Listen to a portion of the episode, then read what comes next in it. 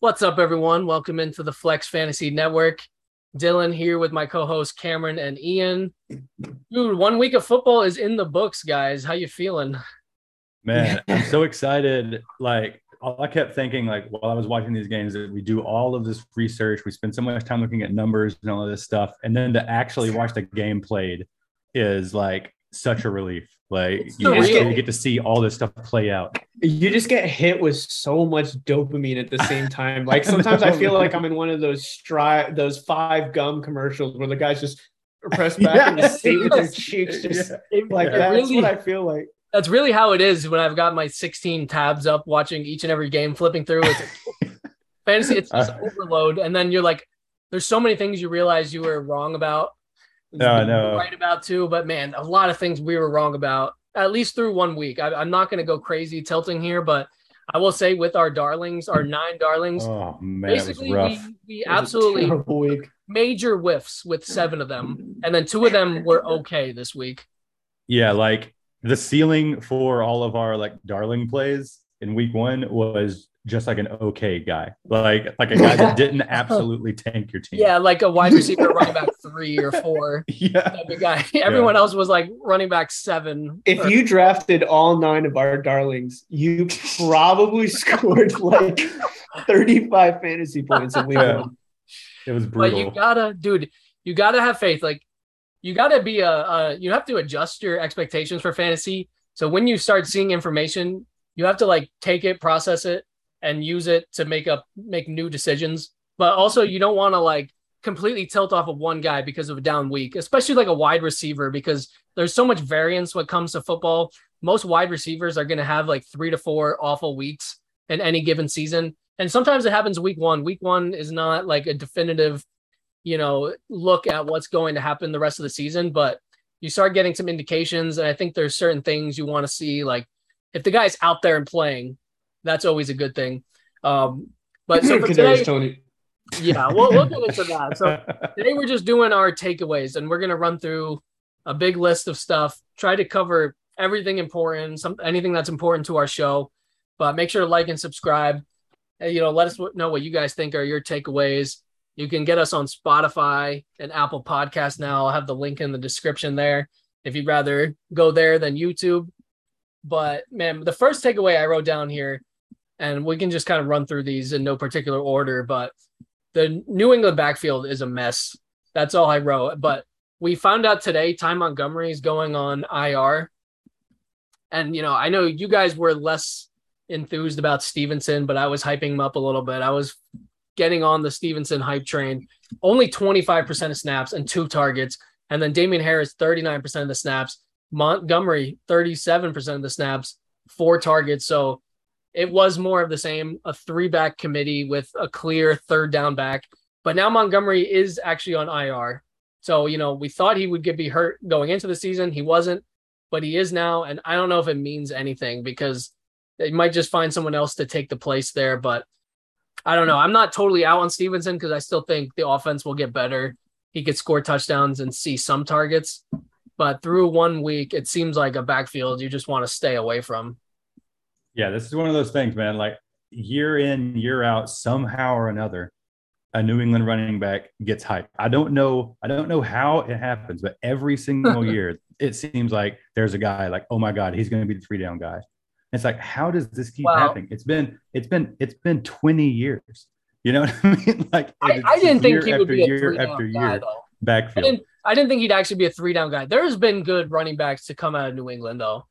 For know, sure, for sure. Like James White has had a couple of seasons or whatever. Like if you can score 20 touchdowns, 18 touchdowns, Right. like uh, Blount or whatever, that you can do it.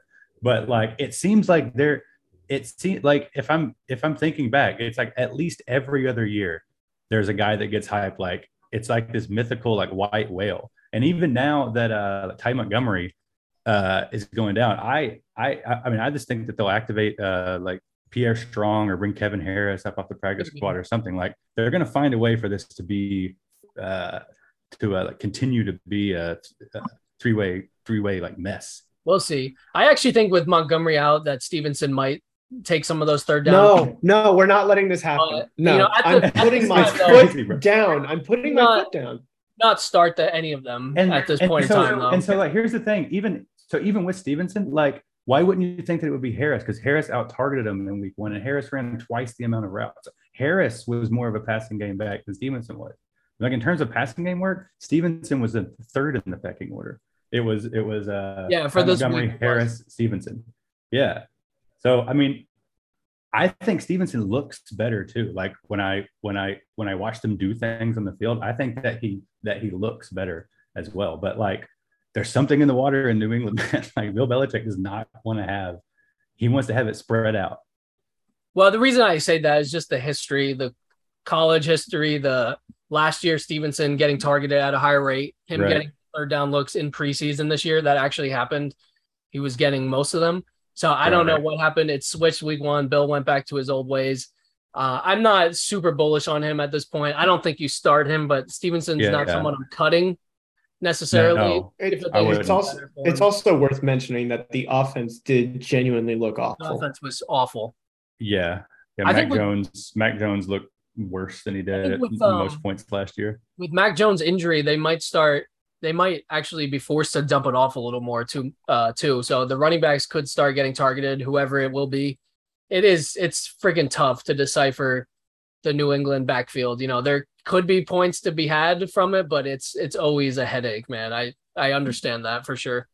Yeah, basically for fantasy, this is a team of low end flexes, like at at like the Mhm. very best. Like Mhm. Meyers, Meyers, you can you can flex. I think week in week out. I think Harris, Harris, Harris, I think you can flex, and every, everyone else, yeah, I'm just like not interested whatsoever. right. Yeah. Steve, like Stevenson, yeah, like I'll hold him maybe for one more week, see what shakes out. But if if he's if he's once again like if he doesn't take advantage of this opportunity, uh, he's going to be a cut candidate.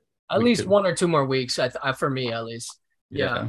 Mhm. All right. The next takeaway, and this goes into something Cameron wrote down as well, but the Cowboys are a dumpster fire team right now. They came out and laid a major egg week one against the Bucs. I, they looked awful even before Dak's injury. He was just missing passes. The wide receivers were dropping other passes he threw to them. Just terrible. And now he's out for at least four weeks with the hand injury. He's getting surgery. So I think he's going to miss more time, even though Jerry Jones says the opposite. And I know um, Cameron's got a take on CeeDee Lamb right now. CeeDee What are you saying? Basically, he's done for you. You're, he's dead to you. So yeah, so like, are we just so are we just going to go down the sheet in order, or can we like Well, this one ties here. into what I had. So let's just okay yeah yeah yeah okay yeah so this is this is like a dynasty take uh for redraft purposes you're obviously going to hold and start cd lamb but it's not it's not going to be good like there were there were some there were some takes out there that he could be wide receiver one that he was had like 180 target upside and even and Mhm. even me someone who who was low on cd lamb all throughout the offseason who on several of our shows throughout the offseason talked about how his dynasty price was out of control you needed to sell him he was a priority sell went through all the stats over and over and over again ad nauseum. Even I, for redraft later on, was sort of rising on CeeDee Lamb because the projection looks so nice. Uh, but he was horrid. Like the entire, the entire, the entire offense was bad. The guy was not an outside receiver with Michael Gallup out.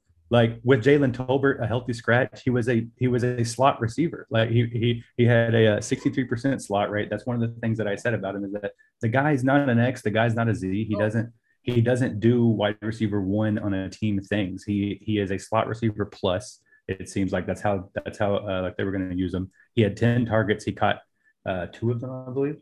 Um, he had 11 targets, two catches for 29 yards. yeah. That's bad, man. Well, I mean, well, I mean, like, and uh, you know, like they were trying to get him involved. Like he was number one in the NFL in unrealized air yards through uh through week one. So it was it was it was sort of a case of just just the entire offense stinking. But like this is more of a dynasty thing, like a long you know, like a long term take. What what CeeDee Lamb going into this year was the dynasty wide receiver three, and it was a it was based on nothing. Like if you like if you looked at pretty much everyone else in the top ten at, at the position, like they had everything that you wanted to see. They had they had already done it. You know, target share, area yards, anything that you want to look at. CeeDee Lamb had not. And uh, it's going to continue to be that way this year because he's going to be without Dak for for at least a month. So I'm just selling the guy. I think that I think that uh, you know, like I don't want to wait three years for my dynasty wide receiver three to start doing anything for me. Yeah, I So didn't, um, I don't want to like penalize a guy for being a slot wide receiver because there are high volume slot guys in the NFL right now, but I know what you're saying about him now. Like just not being, there- yeah, there are less guy. points. There are less points out of the slot. he's not a uh, true like alpha receiver, I don't think. And he's kind of being cast in that role and he's struggling every time he's been in that role there. You know, he's been better Yeah. with Amari Cooper when Amari Cooper was on the field, basically playing the X, you know. I was saying to sell him for AJ Brown. in the offseason, Dude, do, like- you should do it. Yeah. I don't think Yeah, it's I an mean, overreaction. Know. I don't think I, there's no way that you're going to be able to get that done at this point. I don't think. Might. But like, think you No, could. you still could. I You think you still could. could. I think there are, there are definitely some people that will still see CeeDee Lamb as a top five. Uh, you could dynasty probably get. AJ Brown in a second for CeeDee Lamb in some leagues. I think you probably I mean, still if you can, if you can, definitely do it. I mean, I would like Tee Higgins uh, was uh, like concussed. I would still, I would still trade CeeDee Lamb for Tee Higgins plus. I would take Tee Higgins straight up, but I think that the market value will still be in your favor with. to get more, with, uh, especially Lamb. Tee Higgins got hurt. You could get more than just Tee Higgins Yeah. for him. But you know, I think even in redraft, like I guess you have to play CeeDee Lamb if you drafted him. But I'm the next five weeks, I'm not even going to be enthused about playing him with Cooper Rush at quarterback because there's going to be games where this team doesn't do anything on offense, just like this past week. Uh, it could be Right. pretty actually. And yeah, he's already Yeah. looking like an early bust candidate. This is one guy I would be panicking on, you know. Whereas others, I think you have to let it roll off your back. Um, but to onto a positive thing, so many things we were wrong about. We'll get to more of that here. But the one thing we were right about on the show was Saquon Barkley. we were 100 percent right about Saquon Barkley here. We've been talking him up Let's as just talk about Saquon for the rest Yeah. of the show. And I, I said let's in the do that. prediction. I said in the bold prediction show he'd be the RB one this year, and I really thought it was possible. And he was the RB one through one week. He looked like the old Saquon, and that was just good to see, man. And I'm glad that even through three years of nonstop injury, that I hope that you held out hope for him, and you know still bought into the ceiling. And then uh, not like Ian, Everyone on the show did certainly, right? except for Ian, who sold him in our main dynasty league two weeks or two days before the season began. I feel Sorry. like that statement needs context, and I'm not going to take the time to provide it. But I want everybody, I want everybody listening to know that I was very, very in on Saquon this year, and I thought he was going to have a monster bounce back year, just not to this level. We all Okay, were. So all of us on the podcast have been telling you he's like the best second round pick there is. So okay, so here, so here's some of the stuff on Saquon in Week One. Uh, the guy played eight, 83 percent of the snaps, seventy four percent uh, route participation, sixty two percent of the attempts, forty percent target share, twenty two percent of his carries uh, went for ten yards or more. Like, So just literally forty percent target share. This guy. So like all of the stuff about like, oh well, you know, Daniel Jones isn't going to pass enough to him. That's out the that's out the window. No, he will. Like, he he he. I mean, he had a forty percent target share. Like he he was the team's RB one clearly, and the team's wide receiver one clearly. you know what, dude? So I think the Giants only attempted 21 passes here, and I think that's about as low as it's going to get. So a major Yeah. target share for him. And with Kadarius Toney not on the field, that wide receiver core is crap. So Saquon can get 100 targets this year. I Like, mean, not be shocked at all. it's really going to be a case of as long as Saquon continues to play at this level, which he will as long as he's as long as he's healthy.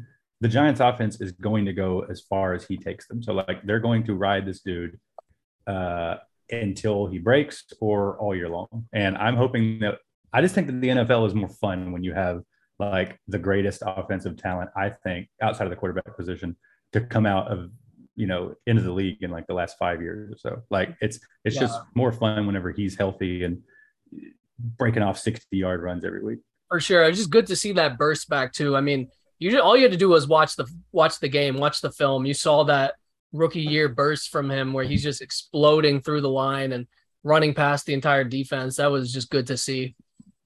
Uh, another positive takeaway here. This is my opinion alone, but you guys probably agree to this. Julio Jones is a must-start player right now for the foreseeable future as the number two there in Tampa on a high passing volume team as long as Chris Godwin is out, and even probably when Godwin comes back, I think you have a winner in Julio Jones. I mean, he looked good. I don't know if he looked like old Julio the same way Saquon did, but he doesn't even need to be for him to be great for fantasy. Like, I think this is he could actually be a top 24 wide receiver. Ian's bold take from the offseason could come true as Mhm. long as he stays healthy there because I think he's going to see plenty of targets. He had one of the highest aDOTs of anyone in the league through week one, and he's in probably the best offense a receiver could be in, honestly.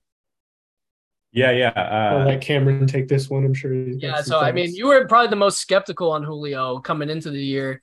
Would you say that as well? Are you definitely you like starting him everywhere this next week? definitely. Yeah, yeah, one hundred percent. And I and I would and I would assume that he's on some waivers out there, like maybe like a twenty five percent waiver guy. Like Maybe some Uh, leagues.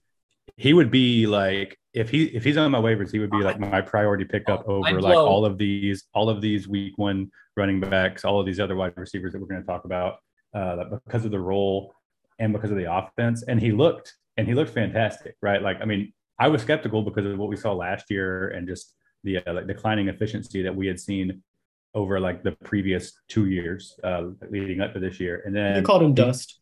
and then and then uh, I mean, rightfully so, in- maybe. But Right, and then and then he uh, comes into Tampa Bay. He's running just as many routes as uh, Mike Evans. Uh, he's getting targeted down the field, like you said. Uh, but they're giving him like end of rounds or whatever. Like the guys in the TB12 method, I guess. I don't, I don't know. it's a legend playing with legend, and it's going to be good things for fantasy, I think. And you know, he had kind of a moderate game for fantasy, and it could have been a lot better if he hauled in that other deep ball. But he only played Mhm. fifty percent of the snaps, and if Godwin misses a full game coming up, probably going to miss multiple weeks. He's going to see a lot more than that. There, he's going to be eased into the offense, and he's going to be a big, you know, a big part of this offense going forward. And he'll probably have huge games and more touchdowns. I would assume more touchdowns than we've seen from him in the past. So I want to talk about the rookie running backs too. Just we can get through them all at once because it was a tough week for them.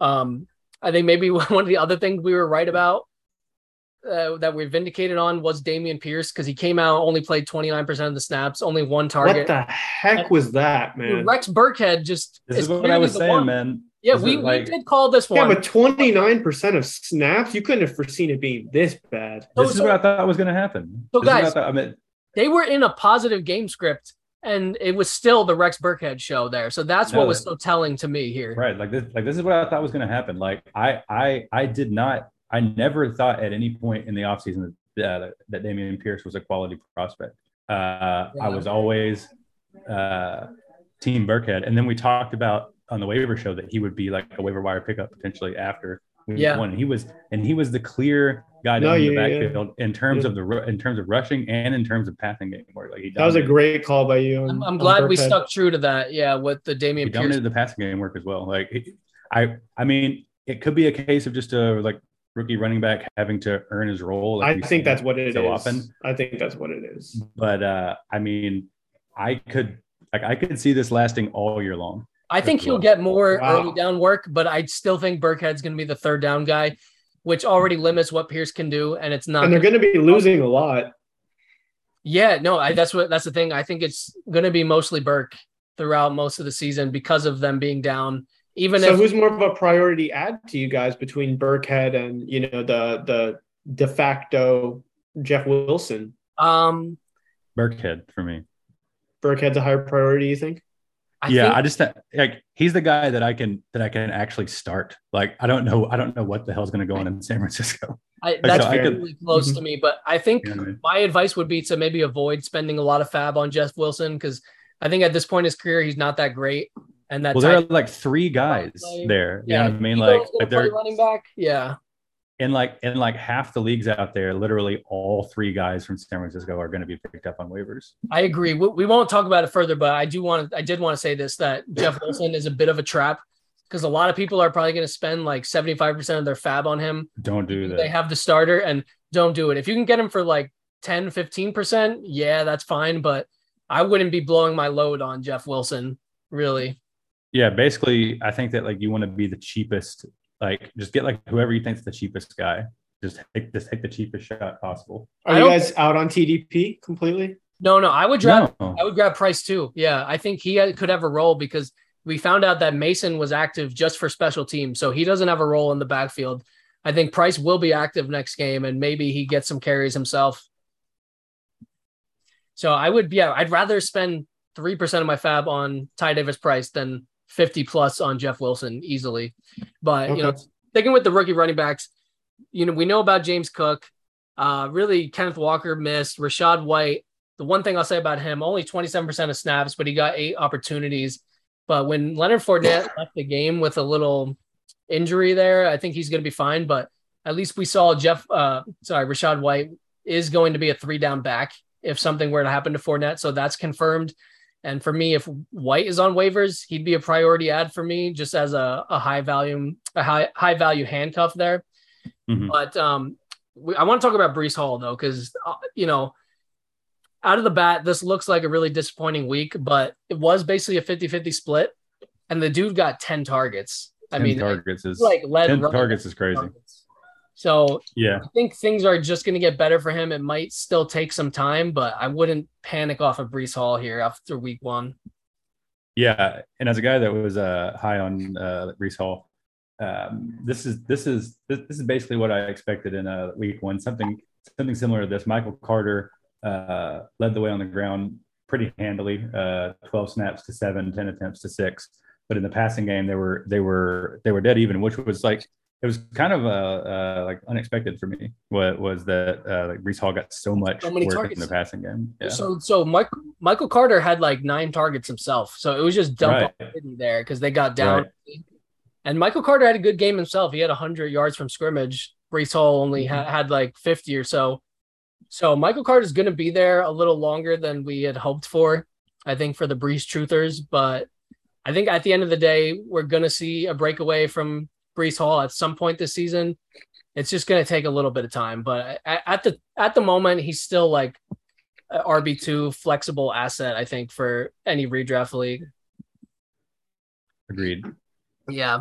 All right. We got to talk about Kadarius Toney too. I don't want to spend too much time on it, but I just want to know from you guys: Are you dropping him? Because he, everyone no. knows the story. He came out. He played seven snaps. He looked terrific on those snaps. I think I saw something that he like he broke like ten tackles or like forced ten missed tackles on those two touches, but he just wasn't out there. And I think we're uh, what I'm doing with him as a big Toney truther is holding him one more week and if it doesn't drastically improve his usage, then I think in redraft leagues you can just cut bait and go pick up someone else. Did you guys agree? I'm so with upset that? with this dude. We had a whole like we had a whole segment planned for this guy starting starting last year. We were gonna like every week come in here and do the Joker's Wild segment, and we waited and waited and waited. And this dude, like in the end, we're the clowns. I, he makes me look like a clown, dude. And I don't know. I don't appreciate it. it's just ridiculous, man. Like th- this dude's really like, uh, I don't know. Like every week he uh, like defies expectation in one way or another, and it seems more often than not, it's like negative. It's, it's like bad. Right? Yeah. More bad than good, but when the good happens, it's great. There was like one happens, good thing. It was like one. It was one game. No, I, I mean it was it, it was really like two and a half games where he was like crushing, like getting. It was two and a half games, but there was crazy targets. In the games he didn't like perform for fantasy, he was seeing like ridiculous target share. He played last year. So really, anytime yeah. he played after the first three games last year, it was all good signs to me. So I just don't know, man. I don't know if this is a doghouse situation. I don't know if the team is totally done with him. Also, keep in mind that was that was a world without Exodia Saquon, man. If Exodia Saquon is back, like I, it's Saquon's world, and we're all just living well, dude, in it, that bro. doesn't that doesn't matter for their wide receivers though, because that's he a had a forty percent target share. What do you mean that doesn't matter for that's because they have no one to throw to. He, he cuts yeah, off. That's he cuts off literally half the available. The problem with Toney, Toney was the sixth wide receiver on the depth chart. It had nothing to do with. Like, yeah, like Richie. J- no, like yeah. So I'm here on a like I went to a, like PFF New York Giants the receiving tab. Toney's not even on the list. Like I mean, like I know he was out there, but they literally didn't even chart him. oh my god! All right, they got a guy so, named Chris Chris Myarick. Like, do you okay. know who that is? Dylan? I don't even know who that is. No, Dylan, Dylan's a big Giants fan. I've never All right. heard of this guy. All right, so he's so you guys are saying are you cutting him? if I drafted Kadarius Toney, it was probably in like the ninth or tenth round. I'll hold him for one more week. Okay. But if it isn't, if it is, if he isn't out there 70, 80% of the snaps and actually implemented in the offense, I am cutting him next week. Yeah. yeah. I need to see at least 50% of the snaps next week to hold him in redraft leagues.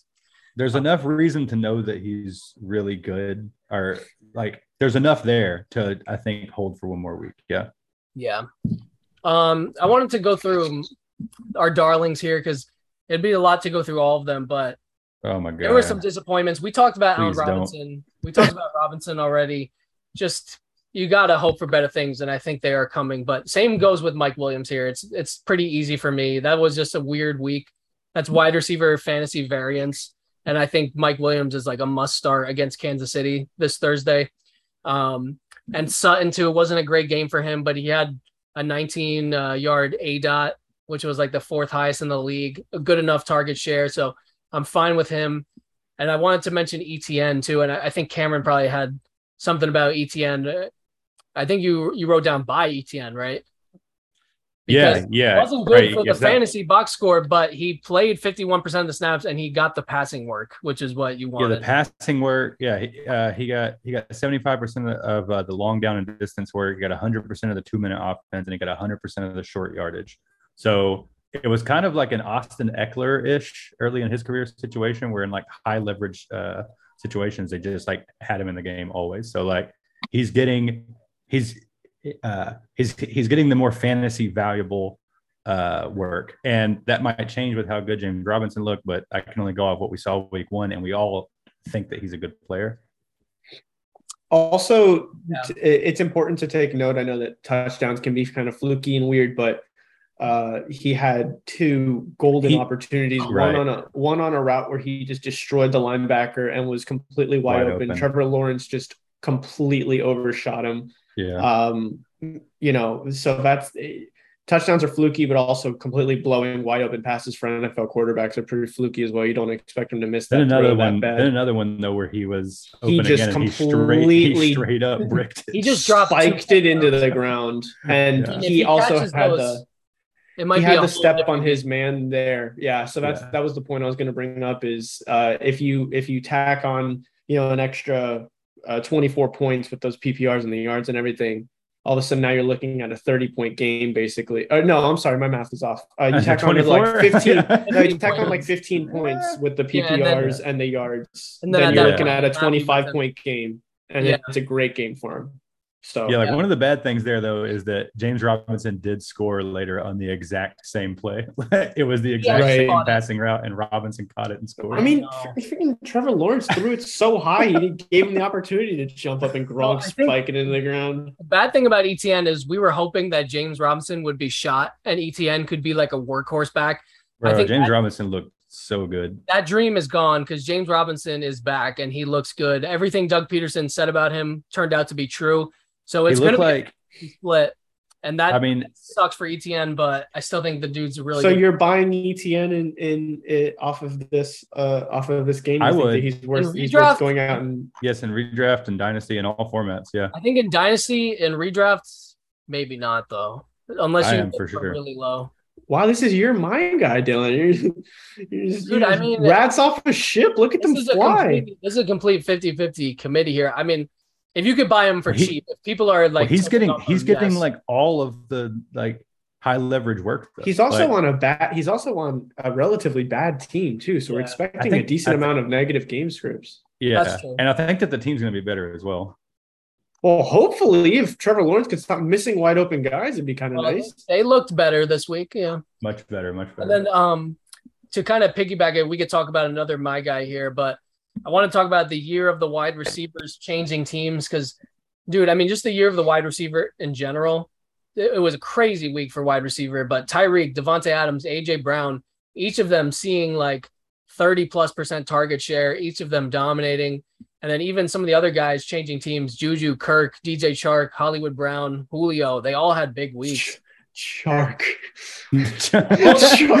Shark found All his the way guys onto this. changing Shark catches a bomb. Shark had a big every week. time. Every time that Shark does anything, we're going to hear about it. Shark, Shark found his way onto this. Shark Week, baby. I mean, I don't want to go in depth on him. But I'm throwing him into that. Please do. Please. wide receiver. All the wide receivers, all the notable wide receivers that change teams, you know, Tyreek, AJ Brown, DJ Chark, like they're all there. I said Remember, Kirk it and is Julio. notable I said Kirk and Julio in there too. because we did talk about this about about uh like the history of wide receivers changing teams and I, and I think that at least I came down on like here's how you sort it like the guys that teams go after at the guys that they trade for or whatever those are the guys that you target. But it was, I mean, you're right. It was bait. Like the only guy that flopped that changed teams that I can think of is Russell Gage. That's, Oh, that's yeah. like the only sort of big-ish name. Yeah, That's because he wasn't even playing. They like they got someone else. Right. They got Julio. Big Daddy Julio is here to Yeah. just absorb all of that target share. But I and this want, kind of and this kind of uh, like dovetails with like my my I think top uh, top uh, like takeaway on the week is that all offseason there was talk about like the hero RB strategy about how like you know all these all these guys crunching all these numbers about what like the, the optimal lineup for this year was. And uh, like that's that was that was the conclusion that they uh, came to. And i even talked about how like in my like personal ranks and uh, like projections that it seemed like this year's top tier of wideouts uh, was a greater separation from the second tier of wideouts uh, compared to running backs, where it seemed like the second tier of running backs was much longer this year than normal and Hmm. much closer to the to to the top tier. Where even uh, like I talked about a guy like Leonard Fournette, right, who I I thought basically profiled as the same as all these other top tier running backs in terms of usage, and you and you saw it play out in week one where first round wideouts like if you if you went running back first round and it wasn't JT basically or uh, like uh, Joe Mixon, you probably lost your week. And if you went first round, wide receiver. sure. I'm just yeah, like I'm just going by Fantasy Pros ADP. Um, And if you went first round uh, wideout, you probably won your week. So the first round wide receiver average in uh, points per game or points in a uh, PPR scoring was 31.2. The first round running back average 15.5. wow. Damn. I think it was they was doubled them up. it might be a little Oof. fluky about the running backs because I think guys like McCaffrey, Kamara, Henry are going to end up having those huge weeks. Yeah, Uh, I mean, yeah. th- this is it does support what we said about Justin. this will be an interesting to this this is definitely an interesting thing though to monitor as the season goes along because I think one week sample size, like Dylan said, is probably a little bit fluky, but I would be curious to see this over a season long how Yeah. the two averages compare. Right. We'll I mean, definitely like, do it again over four weeks. You The know, big once we have a reason- yeah like so the big reason why it stands out to me is because like there was so much talk and so much work done by so many different really smart people in the fantasy space about this exact thing and then week one comes out and Just like destroys it. and of course it is it is like a one week sample size but it just it just validates it so over the top you know what i mean? And then like like so here's just a list of the top 12 running backs in the week. So saquon jt swift those are all good guys. We all agree first second round. Then hunt uh cordarrelle patterson clyde edwards hilaire dontrell hilliard joe mixon again a first round guy aj dillon antonio gibson james robinson uh like Javonte williams. And then i had to throw miles sanders in it uh, Bonus. running back 13 But- Bonus. but, I mean, point being is that it seems like that was always the theory with the hero RB thing all along is that it's easier to find running back uh, uh, production at a high level later in drafts because you can find guys that are just handed work, whereas wide receivers have to earn their work. Well, the stud wide receivers we have at the top of the league are just so good right now. It's just Mhm. it's like the the age for wide receiver. I can't even believe how many dominant wide receivers there are in the NFL. Mhm. But I wanted to throw out there too. One of Ian's my guys, Hollywood Brown. He performed the best of all our my guys, and it wasn't even That's a a very good bad- game. It was like 14 points. Statement. But man, I, That's I a want to say bad like. I think he's going to be awesome. Though I mean, by he had he had the sixth highest aDOT on the week. You saw them try to go deep to him. The Cardinals off defense is so bad. It's insanely bad. Oh They're going to be getting in shootouts like crazy. And Marquise Brown Mhm. is going to command more targets. So I would just say that if you could s- still buy him, this might be your chance because he's going to have some good matchups coming up. I, I think That's actually he's gonna that's a, being that's great. not a bad buy. I didn't even think about it Yeah. because he had the touchdown, so it kind of made him look like he had a better week than he did. But if you're the if if you're uh, in if you're the uh, the Hollywood Brown owner and you were watching that game, you were not comfortable until he caught that touchdown. So Yeah. you might be a little bit put off by what he put out. Yeah, Probably it quick, wasn't- as long as we're talking about uh, the Cardinals passing game, I did mean to put down on, on here to buy Rondale Moore. Like I don't know, I don't know how bad the injury is, but somebody's probably going to drop him. on most leagues. Yeah. yeah. like pick him up and stash him in your IR because this dude Greg Dortch basically Nine targets. Dortch he Dortch. basically played what I believe to be the Rondale Moore role. Uh, and the dude ran 42 routes, tied with Hollywood Brown. So he ran just as many routes as Hollywood Brown uh, did, was targeted nine times compared to Hollywood Brown six. Not saying that not saying that that that that role is going to out target uh, whatever like Marquise Brown is going to put up. Just that it seems like they do have something in mind. But I mean, like you look at Dortch, he's he's he's Dortch. basically, I mean, he's basically just a worse Rondale Moore. Right. Yeah, I mean, and they're going to be throwing th- the ball a ton. Right, and this and this and this sort of uh, confirms what like if you pay attention to the Cardinals over the offseason, they talked about they talked about Rondale Moore a ton and about how he's going to play the Christian Kirk role. And then they also talked about Dortch a ton. Yeah, they did. He got some. He's still like on waivers everywhere. I don't know if you go pick him up. It sounds like Rondale Moore is practicing this week. No, I wouldn't so. pick up Dortch, but I would. Yeah, go pick up Rondale. If he was and dropped, I, would, I, agree. And I would, and I would, and I would trade four more in uh dynasty leagues. Yeah. All right. So how about Cameron made a chart about the rookie wide receivers, which I think is important. You want to take us through that because basically laying I'm not going to go over all, all of them.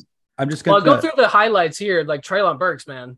Yeah, yeah, yeah. So, so, so I think that there's been enough work done uh, in terms of rookie wide receivers for like uh, uh, uh like dynasty purposes, where there's certain benchmarks that we want to see them hit in terms of productivity and in terms of like market value, like guys that guys that lose market value over uh, year one have an incredibly low like bounce back rate. Like if a guy if a rookie wide receiver falls, I think it's 10 ADP spots uh, from uh, year one to year two, they bounce back at like a 15% rate or something like that.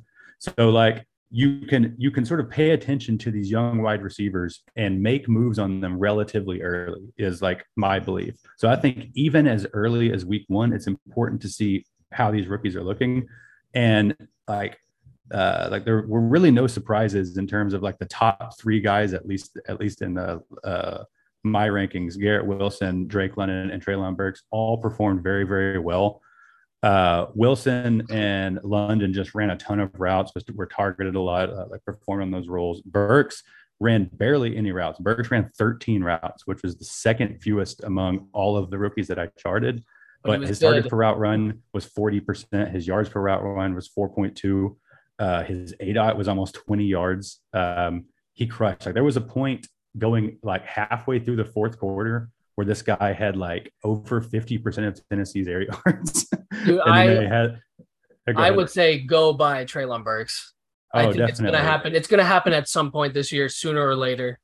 Yeah, yeah. Hold hold for uh redraft. And then if if if you can still buy in dynasty, do that. But any I think I think Burks is one of these guys that like people that had him in Dynasty, like were guys that were like bought in and like would have would would know what happened. Maybe not, well, but at least in the case of you, no, for sure. Yeah, he own him in all our leagues. yeah, yeah, he was.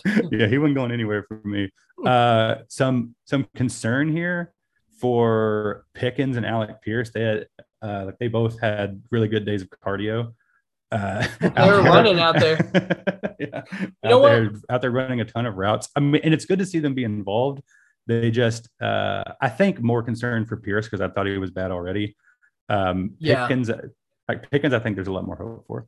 I'm happy to see what happened with Pickens. He's out there. He's playing 70 plus percent of snaps. He's the number two there, or at least you know in the top three targets there. So yeah. uh, you know, I'd be encouraged by that. I just the quarterback. Sky Moore is another too. Sky Moore is another one, and th- and this one's weird to me because like it seems like there's opportunity there. Like I don't think his competition's too stiff. He only ran seven routes. Hmm. Yeah, I, I want to also mention Christian Watson because I was telling Cameron before too. I think he had one of the more encouraging games for a rookie wide receiver just because I didn't expect him to barely be involved in this game.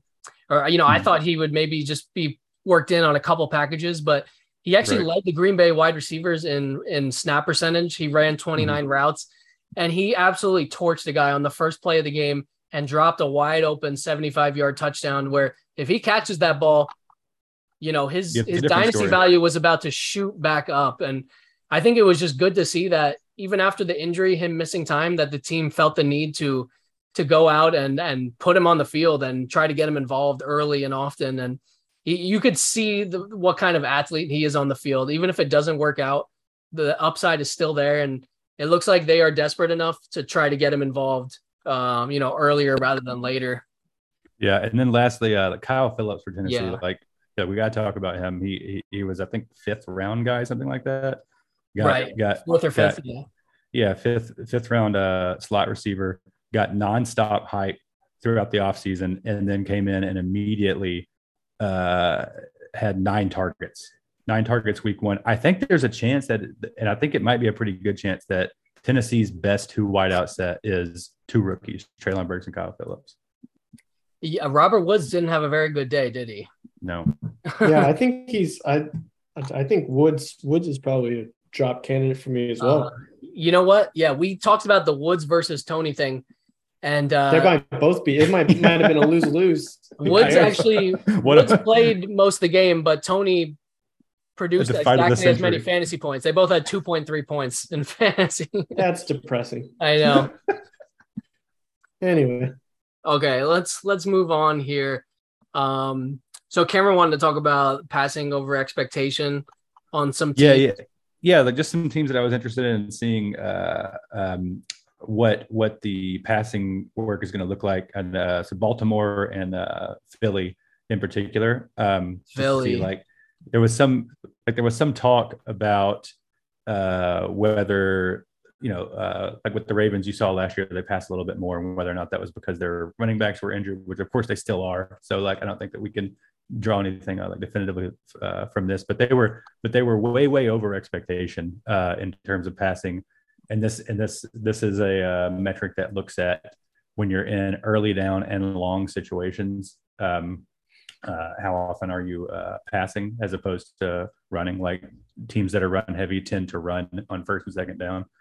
Um, but uh, Baltimore was like one of the heaviest over expectation passing teams in week one, which That's was crazy. super surprising. Yeah, Carolina was another one that was extraordinarily high, and also through um, through and uh, uh, I think was the highest in week one in terms of neutral game script pass rate. Carolina, so good news for DJ Moore. Uh, potentially potentially good news for Robbie Anderson, who had a big week one.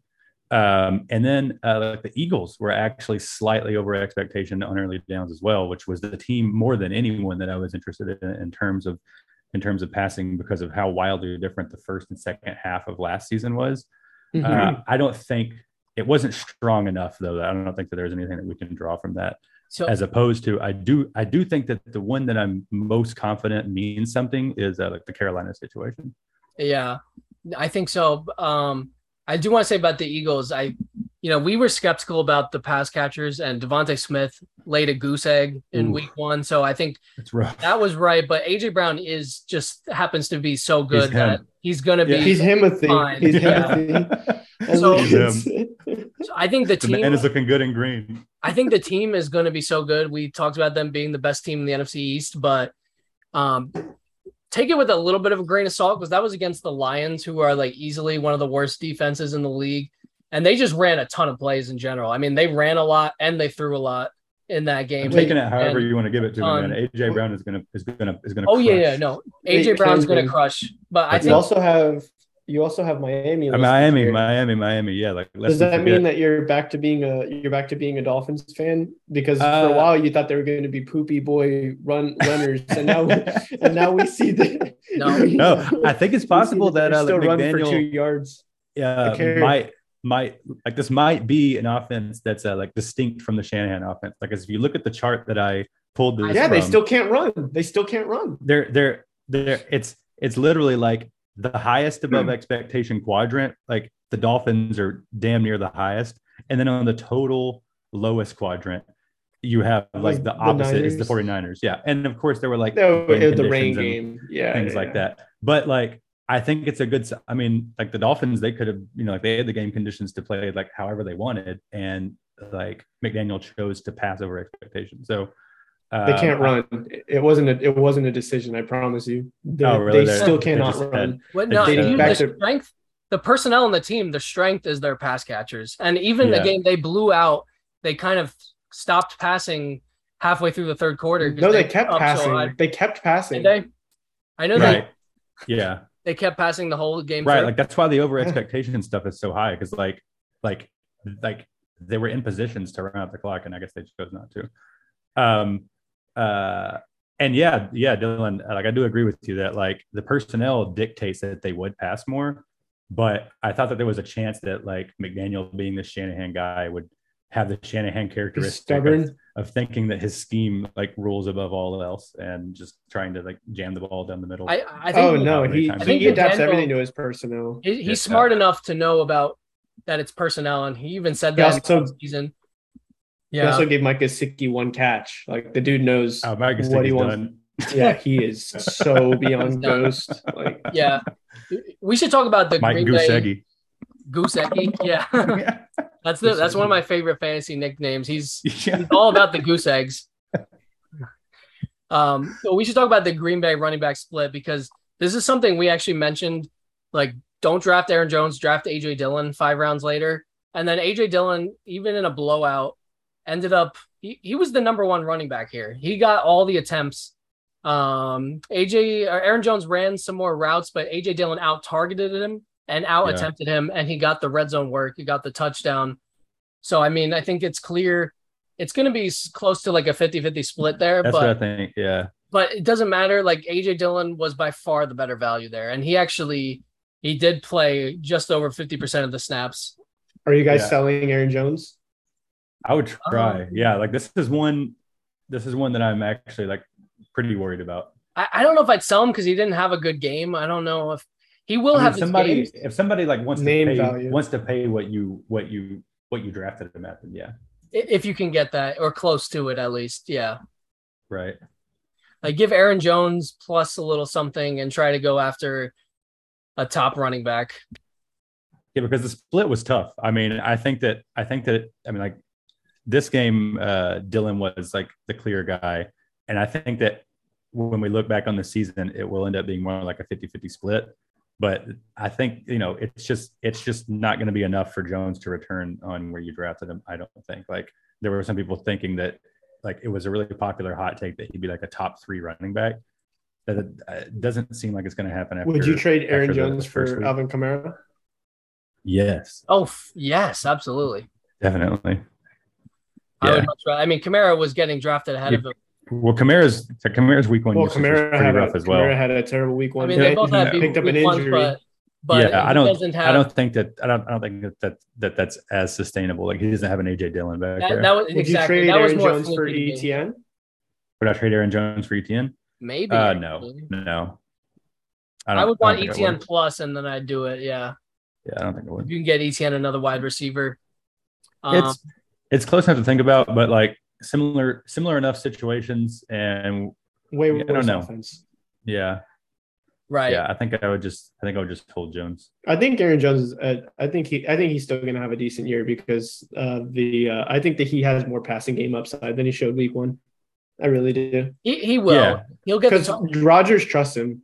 Yeah, well, the routes are there too. Like, I Yeah. mean, the dude did, like the dude ran twenty eight routes. I think. I think that. I think that, He I think has- that led the team. He could. He he Yeah. he has like he has like a Javonte last night, like that kind of a of a game, like in his range of outcomes, Yeah. where where he just gets a ridiculous amount of catches. I, For I'm not too panicking where I like must sell because I think he will have those big games, the 10 target type of games. They Just to like eventually because they, the, they're, they're like- so featuring the running backs on this team. It's exactly what we thought.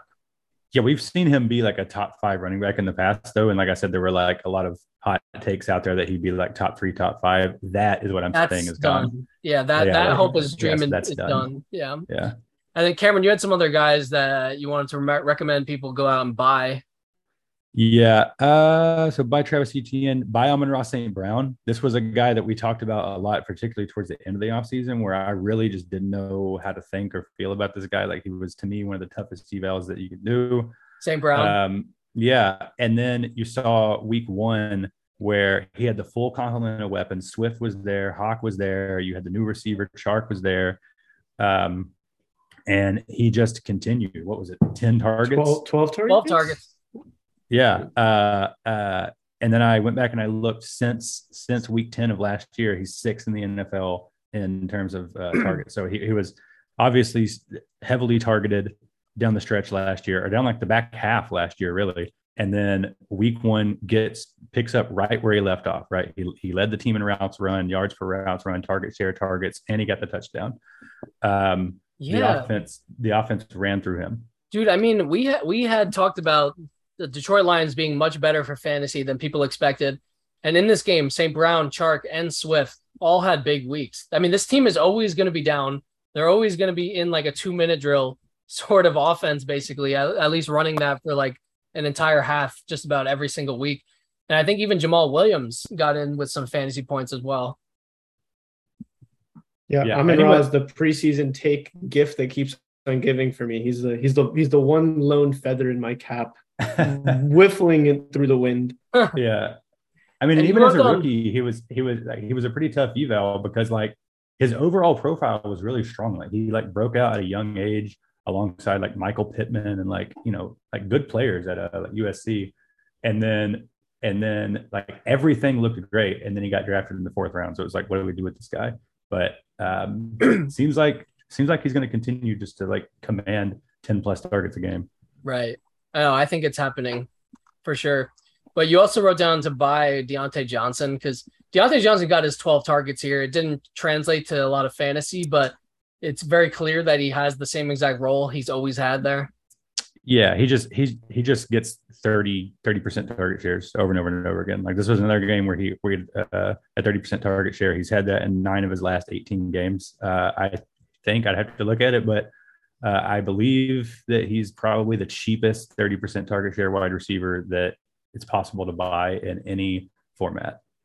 Yeah, I mean, his owners will feel like this was a down game, even Right. though you know Yes. it's good signs. It's a lot of underneath stuff. He doesn't. He's not extremely efficient with them, but he's getting the targets, and we've seen him be a wide receiver one.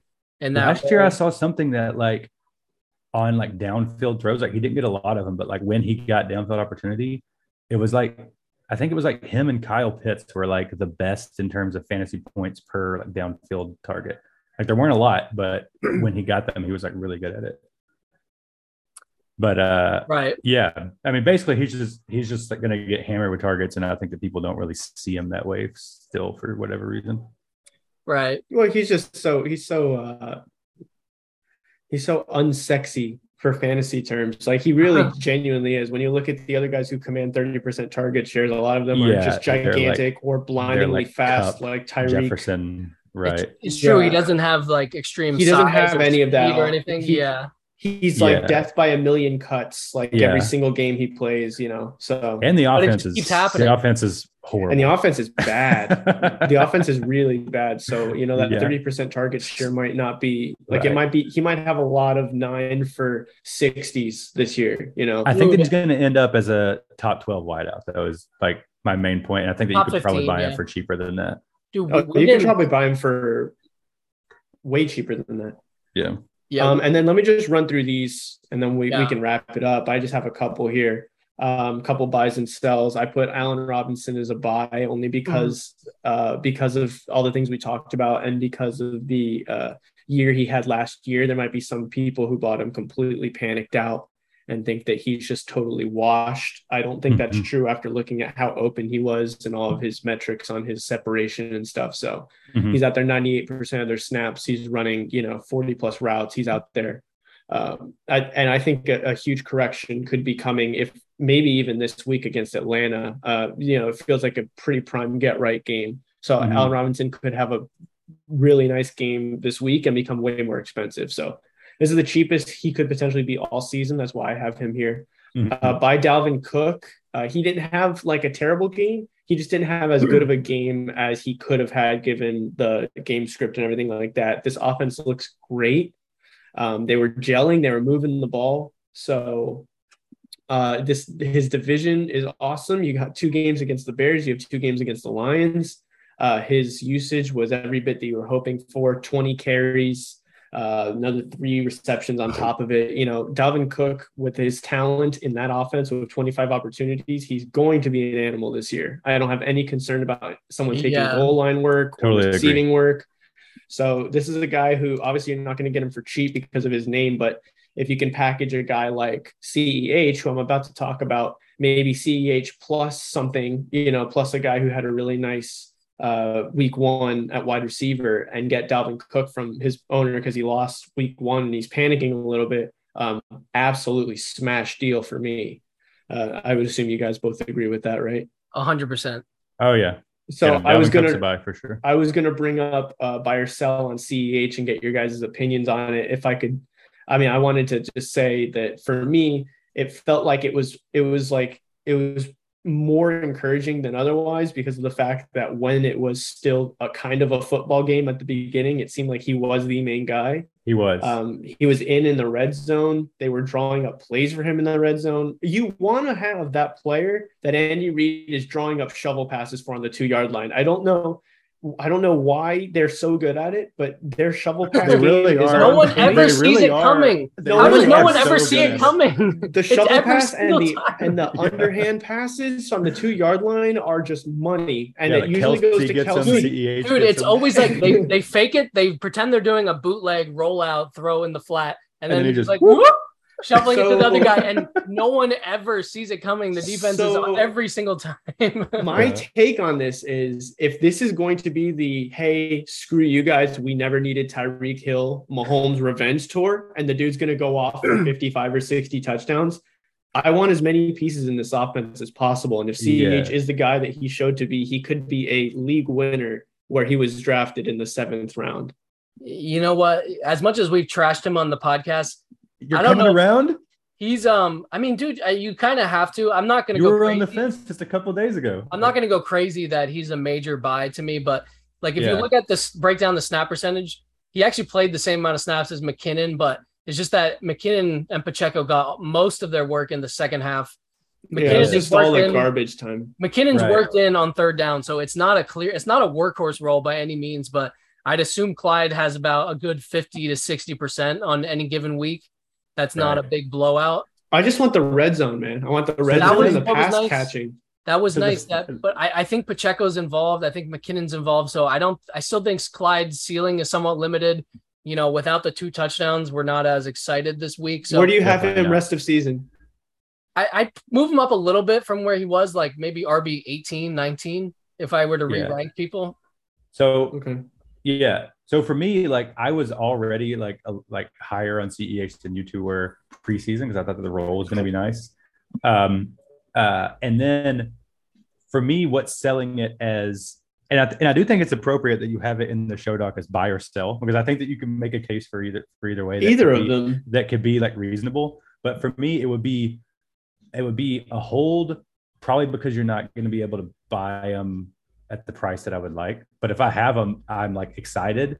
And for me, it's because I like his usage. Like if you just look at the usage, uh, like just in a chart, uh, Pacheco got more attempts. He was sort of tied with McKinnon in terms of uh, pass game work. But if you go and you break it down in terms of first half versus second half, and really like first first say quarter and a half, like when it was still a game, because this was a boat race, like Mhm, quickly. mhm. uh, CEH was a workhorse for like for the first quarter and a half. Like it took it took a long time for Jerick McKinnon to even get involved at all. Uh, Dylan and I talked about this. Like I went and looked and broke it down. I think in the first in the first half total, it was like it was like 11, 11 opportunities for CEH compared to like uh, three and then two for uh, McKinnon and um, uh, uh, Pacheco. So it was like CEH more than doubled up on his own, both of the other guys when the game was close. Now I don't know if that's the way that it's going to be going forward, but um, I do think that it that it mirrors what we expected coming into the season, given everything that we heard out of the camp. Because I paid a lot of attention to that because I wanted to find a reason to be out on CEH. to be Yeah. honest, Dude, I just think you still like have to look back. It's not very different than what they did last year. Like CEH, I'm looking back now, 72% of the snaps week one. He was averaging like 60%. But eventually the, there's three guys involved and it became more of an even split. Yeah. Not. So I I, don't. I, think don't think feel that like- he's an incredible yeah. talent. Is the reason No. is the reason why I'm willing to hear any sell arguments. in fact, I'd still be like, you know, I don't think you have to sell him off of the nice week. I think he'll be fine play going forward, like a must start type of guy. But For I where he still, was being um, drafted, yeah, he's a value from where he was right? drafted. Yeah. I think he was being drafted as like what above you know RB twenty was three, like- RB he was like seventh four, He was like 27. like 28, 27. 27, 28. I- af- off of this one week, without going too crazy, he does have top fifteen rest of season upside. Yeah, definitely. I would say So that. He could could absolutely. So he, he he it's a very interesting situation because he also has that the same reason you guys are meh. The person in your league might be meh. So you might be able to actually capitalize on the general meh factor. Well, I want to be clear. Like I'm, at, I mean, I'm actually, I'm not, I'm not, I'm not meh. I would. no no no, but the arguments for mad. being meh, yeah, right. the Okay. arguments for being meh still are relevant in most people's head. That's basically what I'm plus saying. for me. Yeah. Yeah, he's like he's not CEH, he's MEH. Yeah, anyway, yeah. anyway. He's like he's like a solid like B minus. You know what I mean? Like Right. okay, fine. No, he's more like a Well, that could be better. Could be better. He's an eye raising meh. Yeah. Um, biggest sell of the week for me, Jaylen Waddle. I didn't I love need that. a whole lot. I didn't need a whole lot of uh, motivation to put him as this because uh, once again, I was so out on him at his ADP. Absolutely love the player. Think he's a phenomenal talent. He's not the move for fantasy this year. He's not. If he didn't have a 42 yard touchdown, you're looking at four four catches for 15 yards. Yeah, he happened to break free, It's but pretty Tyreek. He had a. Hill It was a fourth and seven slant route that he Yeah. that he just just absolutely ghosted three terrible uh, Patriots cornerbacks. Yeah, DBs. Tyreek Hill still out produce him in PPR leagues barely, but the, he commanded such a higher target share that it, it's a clear twelve one- targets. Yeah, 12 clear, uh, targets who the to alpha is Tyreek. Yeah, yeah. What did and Waddle? What did Waddle do? Let me. five targets. Five four- targets. five targets. Four catches. Forty. 69 62 yards and a touchdown. 69 yards and a touchdown. He had a 42 yard Nice, touchdown on a fourth and seven slant. I, I absolutely back that up. I would do the same. he well. is he is a screaming sell to me for where you drafted him in the fourth round. He's still a great player. You might be able to you might be able to fetch something. You absolutely would be able to fetch. you could probably People still package love Jaylen Waddle. Waddle and you could probably put Jaylen Waddle and CEH together and get Dalvin Cook. That's what I was gonna say. Yeah, Yeah, I these would do Like guys we like have just talked far. about these guys. Yeah, Anything I else would- to add? I would Yeah. probably, I would probably do that too. I would take Cook hands down. Yeah. yeah. Yeah. Like, go get your stuff Um, running back. Just a couple two here that I wrote down. Taysom Hill, guys. What are we doing about Taysom Uh, Hill? don't go crazy, man. No, we Taysom have Hill's to been talk doing- about it. We I mean, have to I mean, but he's been doing it. this for like four years. Yeah, Okay, we but- this is just what he does. All the tight ends did nothing. If you're in a tight end designated league where he qualifies, are you going No. after Taysom Hill on waivers? This is just what he does, man. No. No, way. No, and No be- even in a tight end premium because he's not going to catch passes. Like Cameron said, go back look at the box scores the last three four years. This happens all He the time. this. He'll break off a run, he'll score a touchdown, but he's only going to get five to six touches a game. The and only it's, it's like, never the only way enough. that he's interesting to me is if that Jameis gets hurt and then he's in at quarterback and you can do the thing where you start the quarterback in the tight end which spot. wouldn't even happen because Andy Dalton would be the quarterback at that position. I mean, Oh, I really? don't know. Okay. Yeah, yeah, he would. Yeah, Andy Dalton. he- They went out and got Andy Dalton. They, they said- came out and said that. So Taysom Hill is no gonna- longer a quarterback. He trained at tight end all offseason. Yeah, but he was taking snaps under center. Okay. Yeah, they so always they do him, lied. though. They lied. He played 25% of the snaps. He always Yeah. that's a wild Yeah, that's he's what in he as a wildcat okay, so just to put some numbers to it, Yeah. just to put some numbers to it, the guy had the guy had one target and he ran four routes. So, so like, just and not he had four carries. He happened to break off a long touchdown run. So, So he'll if have you these punted games on like tight this, end, but if you punted on tight end and you're one of the many people who got a goose egg out of your tight end, you're saying you have zero interest. I don't want in- another goose zero egg. interest. He, he will not be consistent. He will not. Taysom Hill's gonna have several goose eggs this year. He's always going to be part of the offense. They'll they'll Yeah. have their packages for him, but there's just no consistency whatsoever. So, do you think that has any effect on Kamara? Because they did bring No. him in for multiple uh, goal he- line. just like it happened in Packages. 2020. Go back to 2020. He steals a couple of red zone looks from Kamara each year, but in the end, at the end of the day, it's not a very big. Look, man, like this is like this is where the conversation should start in. I think he ran four routes. yeah, He, It's not about had- the routes. It's not about the routes. It's about If you're the fact running that he four- runs. okay, okay, but but if you want to start a guy who's gonna take four, you know, um, wildcat runs out of the quarterback position at tight end, like it's gonna you're gonna run into Right. trouble at some point. Yeah. literally, literally any other player. Like if you told me, like just take Taysom Hill out of it, and I just tell you, like, okay, I have a tight end that's going to run four routes and he's going to get four rushing attempts. Are you interested in in starting that guy? The No. answer is no. all. I'm glad you- I'm glad you brought it up though, because I've seen It needed to be. the It's the elephant Yeah. in the room. Dude, It's dude, there's elephant people in the room. telling there's people out there saying that he's like the number one waiver wire ad of the week. Oh my god! I just I, I couldn't disagree with strongly. And I have Taysom Hill in our tight end premium league, and I still have no interest to play him. And then if you hear somebody say that, you know they're bad. Basically. Yeah, if, if one of your favorite fantasy podcasts said that this week, just leave them back. Oh. we'll get you. We got you guys. Smash the covered. unsubscribe. Come over Just- here. Just click on subscribe, click Tell us their Yeah. names. Subscribe their names. We'll immediately. get in their DMs. So Yeah, and then the uh the other the other last one that I wanted to mention was the uh the Javonte Williams game. It was it was pretty crazy last night. Uh, I read a stat. Apparently, Yeah, that he whole caught game more. was insane, bro. It was craziness. Apparently, he caught more passes than every other player in the NFL not named Cooper Kupp la- He had last night. 11, he had catches, 11 12 targets, receptions. 11 catches. Yeah. more catches And than then- Davante Adams. Yeah. And then um with the with the type of player that uh with the type of player that Javonte Williams is obviously we're not expecting him to have that absurd level of of It was wild. receptions every week a lot of it was necessity it wasn't drawn up it was Russell Wilson just getting blown up by the Seahawks and just shovel passing it to him like break glass in case of emergency but even still Mhm. with the type of player that we know Javonte Williams is, is he a guy that you're looking to that you're willing to just pay the price and go get Um, because he has no. you know No, that type of upside? He's not necessarily a buy or sell for me because Gordon was so involved. It's essentially a 55 45 split here. right. And Gordon might even Yeah, see Gordon more work on the him ground. 12 to 7. And But- he had the red zone work until he Yeah. fumbled, Yes. which, But- ironically Exactly. then Javonte fumbled. But But, luckily, Javonte is going to get the passing work. So Javonte is going to be just fine. He'll be like a low end RB1.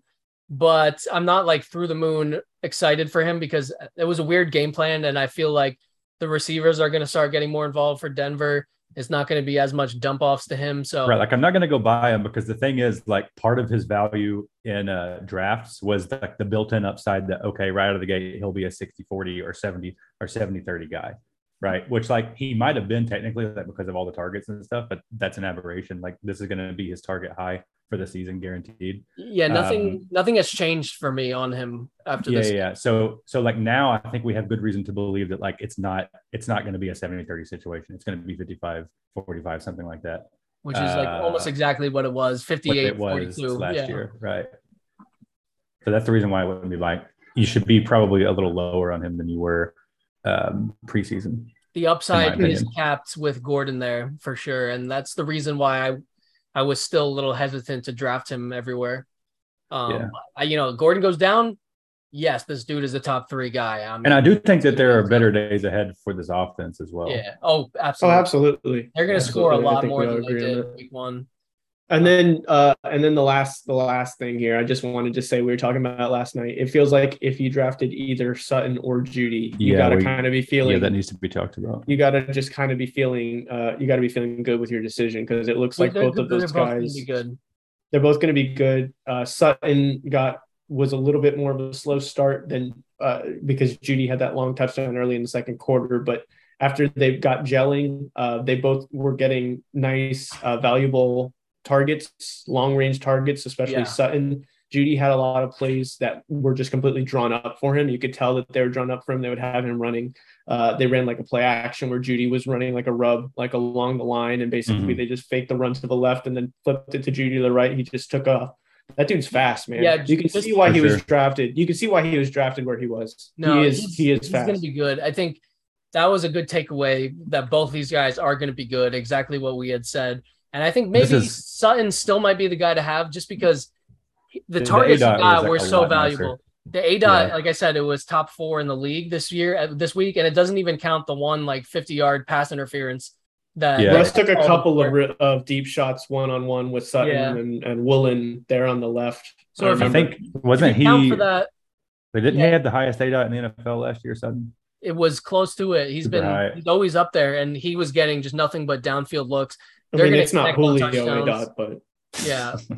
it's um yeah, I'm I'm even though he had a like a lukewarm game, like I'm still pretty hot on Sutton. I think he's gonna be great. is he a buy? I mean, I know your answer, Yeah, Dylan, yeah. but is he is he a buy for you, Cameron? You think Sutton? If yeah, I mean, it, like it all depends on price and stuff. For, for me, like I think that Jeudy. Might Do you be see the interesting one. upside? Do you think do you think the upside case is still there for Sutton? Top twelve Yes. upside? I do. Um, Maybe I I don't I don't think so because the top twelve upside case would be that he would just dominate the target Just just destroy I- Jeudy. Yeah. Well, yeah, and I think that it looks like what's going to happen is it's going to be much more of an even split, which is what I was going to say. Like later in the offseason, uh, we had talked about how like maybe people should be higher on Jeudy because like it seems like like like the community had just decided that it's like definitively gonna gonna be one guy when like I think it was probably closer than we all thought. And I was a and I was a Sutton guy all off season. So like Mhm. yeah, I think I think that like the like the big mega upside case was always that Sutton would just be the the guy. Yeah. Right. Right. And even though Um, I had Sutton as a darling, that like that's gonna happen. yeah, even though I had him as a darling, I always wanted to maintain that you should draft both of these guys or either or because I do the, both of them are going to be very good. the dynasty community was crazy too because at, at, at one point uh for the majority of the offseason honestly sutton overtook jeudy and then just like kept like just Rising putting rising. distance between them like it was yeah, at a point everyone where just jeudy decided was that like was going to be Sutton. it was crazy it was so weird because jeudy's got three like three years younger you would typically see the younger guy maintain at least a close value I still do. I still do look at think waddle that, and like, hill look at waddle and hill I think that it's possible that like the bigger games are going to come from Sutton. Um, yeah, I, I think he's going to be in line for some huge use. games. Yeah, and th- like he got a couple red zone targets as well, I believe. So he had a couple Uh, in the end zone. Yeah, Yeah, Yeah. he'll have he'll have some big games, but you you got to be happy with either one of them. I think Sutton will have bigger games, and Jeudy already showed that he can. I mean, you check a box, man. If you're capable of housing the 67 yard touchdown to Russell Wilson offense, you check a box. yeah, he's fast. yeah, they both are for sure. Uh, but we should wrap things up. yep. Um, man, a lot of heartbreak this week, but you know, I'm just good to have football back. There was a lot of fun as well. Um, and we're just gonna keep coming back to you every week, at least two episodes a week here. We should Yeah, do get it um, while it's hot, man. Because if like if all of our uh, like my guys continue to do this poorly, we might need shut the whole thing down by week three. Yeah, it's- it's- we might it's just done. be done. Nix you know what? We're gonna record our next episode Friday, but if Mike Williams comes out and catches one pass for 10 yards, we're not recording. We're done. We're going to be recording live from the Golden Gate Bridge if this Yeah. thing, if this thing, if this thing continues Live, to go downhill. live streaming here from the Golden Gate Bridge. Just want you guys to know, I really did think he'd have a good year. Sorry, guys. Yeah, but make sure to like and subscribe. You know, give us your takeaways for week one. You know, follow us, get on our Discord, follow us on Spotify and uh, Apple Podcasts as well.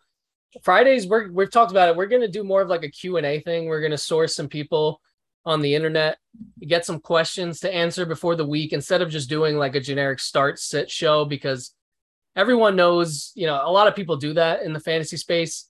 There's just It's kind of boring to do. Yeah, it's We boring to hate do. I mean, you can use like a start sit calculator to do that if you need. yeah, right. know. yeah, just look at what your platform says. They'll do a better job than we It's will. just in general, it'd be better if we could help you out with like trade advice or just team building advice, you know, trends to look for, guys to pick up off of waivers, that sort of thing, where I think we could help you out more on it.